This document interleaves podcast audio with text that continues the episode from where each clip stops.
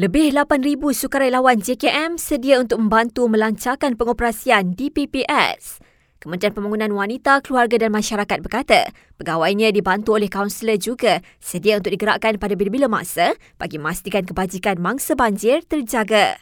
Sementara itu, Pusat Darah Negara sedia untuk membekalkan bekalan darah sedia ada kepada negeri yang terjejas akibat banjir sekiranya ia diperlukan.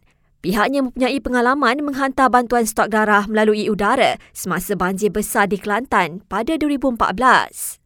Sementara itu, jumlah mangsa banjir di Kelantan kini meningkat kepada lebih 21,000 orang. Di Terengganu, kira-kira 6,200 penduduk berlindung di PPS, manakala selebihnya melibatkan Pahang, Johor dan Sabah. Dalam pada itu, menurut Kementerian Sumber Asli Alam Sekitar dan Perubahan Iklim, 13 sungai di Pahang, Terengganu dan Kelantan telah melebihi paras bahaya. Operasi mencari dan menyelamatkan anak-anak lelaki berusia 11 tahun yang dikhawatiri lemas selepas tergelincir ketika bermain air di Sungai Tok Hakim Kuala Terengganu disambung semula pagi ini. Terdahulu adik mangsa dan seorang lagi rakan mereka yang turut mandi di sungai itu ditemui selamat. Kira-kira 1,600 laman sesawang menjual produk farmaceutical yang menyalahi undang-undang telah disekat.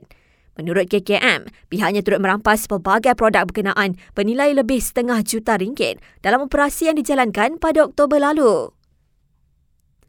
Petronas Dagangan Berhad Umum, bekalan diesel di stesen-stesen kendaliannya yang terjejas akan pulih sepenuhnya dalam tempoh dua hari lagi.